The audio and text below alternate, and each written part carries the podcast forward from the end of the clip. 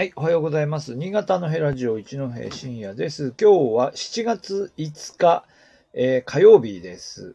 えー昨日はですね、えっ、と、ちょっとタイミングを逸しまして、えーちょっと午後でしたっけ？なんか遅い時間から、えー一応撮ったんですけど、やっぱり朝、朝でちゃんとね、8時から9時の間に、えーちゃんと継続して、えっと、番組できるようにしたいですよね。あの、いつも聞いてくださってる方が、なんか、うーん、まあ、うまい具合にこう集まってくださるなっていうタイミングは大体ね、この朝の時間帯、もうちょっと早い方がいいのかな。なので、えーまあ、いつもそんな風にしたいなと思ってるんですけど、やっぱりね、ちょっとなんだかんだでタイミングがずれたりとか、ああと、まあ、調べてたりするんですよね。あの、なんかこの喋るネタもうちょっと確認してからじゃないとな、みたいになってるうちにちょっとタイミングしたりとかですね、そんなようなことが、まあ、あります。で、今日はですね、えー今日はね、今朝出てた記事から、ええっと、見て、えっと、タイトルを入れました。マンションの話ね、いや、そうなの？っていう感じでいろいろちょっと今確認していたんですが、えー新潟駅南口西地区に、えー32階建てマンションができて、まあ、それと、まあ、連動して周辺、えー6000平米、6000平方メートルを、え再開発するという地形記事がドーンと新潟日報の、えー新潟日報の朝の更新で出ておりました。でですね、新潟駅西地区32階、うーん、で、えっ、と、容積率緩和特例で初って書いてあって、えなん、どういうこと？みたいな。容積率が緩和され、えー緩和されたのはですね、なんだ？えー都市再生緊急整備地域に、えー新潟市の都心部が指定されているので、容積率が緩和されて、まあ、でかい建物ができるってことですよね。で、えっ、と、うんとですね、32階建てっていうのが初なの？とか何が初なのかなと思ったんですが、うん、いや、多分でも30、32階建てっていうのが初なんですかね。えーで、でですね、ちょっと調べてみた。新潟駅前の南口にドーンと立ってる、あの、レクスンっていうですね、えーまあこれも再開発でできた新潟駅南口に直結するというマンションがありますが、えーあれがですね、さっき見たら31階建てだそうで、1個増えただけじゃん、みたいな。なんか、その、やっぱ回数で言えばね、回数で言えば1個増えただけって感じですけど、あのーえーっとですね、えー、今ね、なんかスーモで30、30回かな？なんか売りに出て、すごい8000万とかね、すごいですね。ちょっと新潟の周辺の、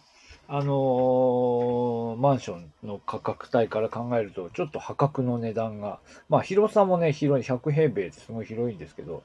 30、31階建て30階の、あの、眺望まで出ていて、えー8000万みたいなのが出てましたけど、まあそういう、えーまあいわゆる東京ではオークションとかいうふうなんですけど、奥はないんですよ、新潟にはね、奥はないんだけど、あの、えーあの、マンションでね。えーなんですけど、まあそれぐらいのものが出てくる、出てきているようなところに、もう一個新しいのがドンと立ちますよという計画が、えー今日出てきました。あはい。えー共同企業体国際総合企画計画と日清不動産でやるんだそうです。はい。219個、地上約104メートルの高層マンション。で、えー10階建てのオフィスビルと、まあ、2つ並びますということですかね。で、えー立体駐車場。はい。で、場所ですが、えーっとですね、地図を見て、あーここかっていうところですが、えーっとですね、なんて言ったらいいんでしょうね。えー、まあ、新潟駅を背にして南口広場を出て右ですね。右側の線路に沿ったエリアで、えーっとですね、専門学校の入った建物が、ちょっと行くとあるんですよ。線路沿いに行って。で、そこまでに行く間に、今どうなってるのかな？大きな、えっと、平置きの、平置きっていうか、平面の駐車場があって、で、なんだっけ？なんかちょっと確かに、ちょっとなんとなく中途半端な、あの、駅前の土地としては中途半端な感じの、あのー、スペースがありますよね。なんかフットサル場とかあるかな。あったと思います。で、ここを、えー、っとですね、今これを見ると、えー、っと、駅から出てすぐ左に行ったところの駐車場だったところがバスタ、新潟。まあ、バスセンターですかね。バスタ新潟にして、そしてその脇にこのマンションができ、マンションと商業ビルですね。ができるということになるようですね。はい。まあまあ、うん。あの、レクスンと並ぶ、あれですよね。その、駅直結の大変便利な場所っていうことになりそうですよね。はい。まあ、というのができるという計画だそうです。はい。まあ、あの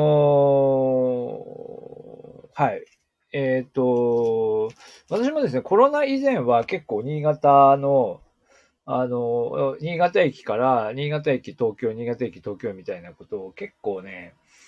まあ、週、時期によっては週1とか、えー、まあ、最低でも月1ぐらいで、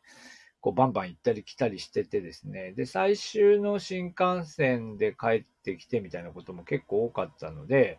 あの、新潟駅からのアクセスっていうのは結構ね、気にして生活してきたんですが、まあ、この2年全くなくなりまして、えー、そんなにあの、一生懸命東京に行く、行く、行く必要がなくなったというか、今後どうなの、これからどうなるのかわかりませんが、まあ、あのー、新潟の、こう、で働いている人の中でも、やっぱり東京にこう、日産しているような仕事をされている方は、まあ、結構いて、うんで、その、そうですね。まあ、あの、ね、月金は東京行ってても週末帰ってくるみたいな人も、まあもちろんいっぱいいるんでしょうけど、まあそういう人たちからすると、やっぱり新潟駅からの、アクセスみたいのはすごく大事になってくるんですよね。えー、えっ、と、はい。えっと、何ですか？今コメントいただきました。新幹線の駐車場から新国際ビューティーモード専門学校のあたり。そうそうそうそう、そうです。そうです。あの、国際ビューティーモード専門学校ですね。さっきちょっと専門学校って言ったのはね。そこの間の土地でしたと思いますね。そこに今立ってくると。えようですね。はい。もう多分、だから駅直結で、まあ、東京に新幹線に行ったり来たりみたいな人からすると非常に便利な立地だと思います。まあ、ただね、さっきのスーの数字でも見ても、レックスンのマンションはね、30階だと8400万円で、まあまあ、もうちょっと下で、もうちょっと下の階で、まあ平米でも今100平米での円が8400万ですから、まあもうちょっと下がるとしてもね、えー、結構な値段になるでしょうね。ちょっとわかりませんが、まあ、なかなか、あの、普通のね、えー、一般のご家庭の方はなかなかちょっと手が出ないかなという気もしますけど、はい。まあ、確かに便利は便利ですよね。はい。はい。まあでも、ここからでも、なんていうか、あの、新潟の人と、まあ、東京の人が、だから、こう、二極化ししましたよね。だから、要するに、テレワーク前提で、東京の人っていうか、東京からこう、離れて、こう、暮らし始めるっていう人が、こう、増えて、ええー、まあ、その、交通アクセスという意味では、あ、まあ、でも、交通アクセスもやっぱり大事なんだよね。交通アクセスも大事にしながら、えー、都心から離れていこうみたいなのが、えー、東京の人たちにはあり、えー、で、まあそうすると、新潟駅の駅前っていうのはどっちなんですかね、えー、どっちなのかな？よくわかんないですけど、えっ、ー、と、でもね、東京に行ったり来たりする必要がある人のテレワーク民からすれば、まあいい、いい場所ですよね。なので、まあそこら辺も見ているのかな。まあ、逆に新潟、新潟の人からすると、その、いわゆる新潟でこう暮らして新潟で働いている人からすると、まあ東京にこう行ったり来たりするっていうことも、まあ必要性としてはあるけれど、うーん、なんでしょうね。やっぱり都心、都都心っていうのは新潟のね、新潟のその街の中で暮らすっていう意向を持っている人もいれば、まあこれででも8000万とかね、新潟の人からするとか、まあ、破格の値段がついているわけで、まあそれだったら、まあ別に、あの、ちょっと 離れればね、もっとだいぶ手手頃ないろんなものもあり、まあだから、もうちょっとなんかこう、郊外でもいいのかなみたいなことにもなる、なるんでしょうかね。うん。まあ新潟の場合はその、なんでしょう。あの、えー、バスなんですよね。やっぱりね、あの、都市交通が 結局バスに頼っているので、えー、都会から戻ってきた人からすると、やっぱりちょっとね、あのー、なかなかこう、バスに頼って、うん、周辺部に暮らすっていうのは、若干、こう、二の足を踏むんじゃないかなと思いますけど、まあまあ、慣れりゃね、慣れればどちらでもいいような気もしますけども、えー、まあそういう意味でちょっとこれからその都心、まあ新潟2キロっていうのもあったりしてね、その、えー、新潟の駅、駅周辺の開発っていうのはこれから進んでいって、うん、まあその辺のことをね、きちんと丁寧に育あの、こう、あの、街のこう、なんていうか、ブラン、ブランド化っていうかな、その、えー、都心部の、あの、価値を高めていこうみたいな方向に、まあ、新潟市、新潟県かな、えー、としては向かっていきたいんじゃないかなと思います。はい、今コメントいただきまして、ロードバンク、ロードバンクが、あロードバイクがあれば大丈夫。まあ、そうな、そうなんですけど、あの、季節が限られるじゃないですか。まあ、私もね、自転車が、自転車があれば、まあ、新潟、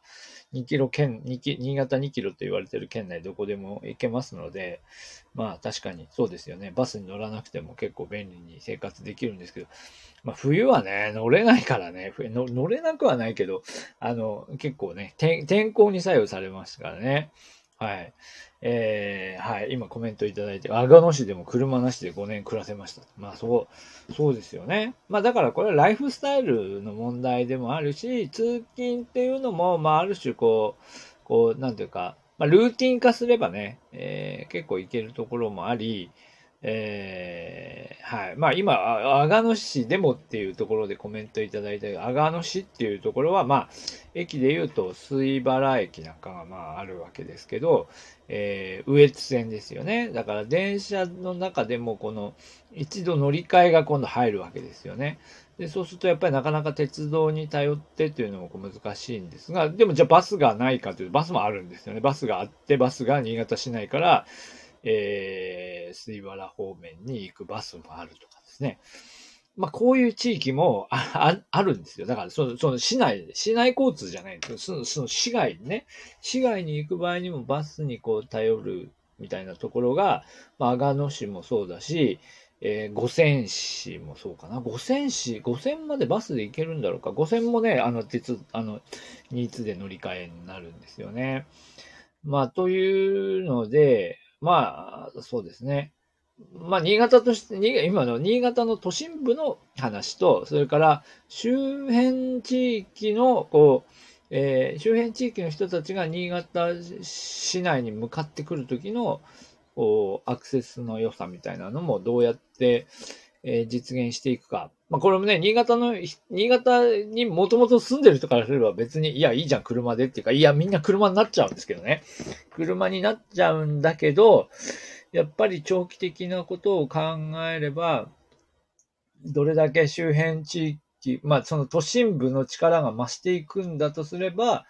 その時にどこまでこうアクセスを確保し続けられるかっていうところが、まあ鍵になってくるかなでもそこまでの力があるかなっていうところでしょうかね。はい。まあそろそろ9時ですね。はい。というわけで今日は、えっ、ー、と、はい。新潟、えー、駅南口西地区というですね、南口出てすぐのところ、国際ビューティー、えー、ビューティーモード専門学校の並びのところのこうきな広大な土地に、えー、32階建てマンションを含む複合開発計画が出ましたというのが新潟日報で、えー、報道されていましたので、まあ、これからのエミ新潟駅前の開発ということについてお話ししてみました。はい、ありがとうございました。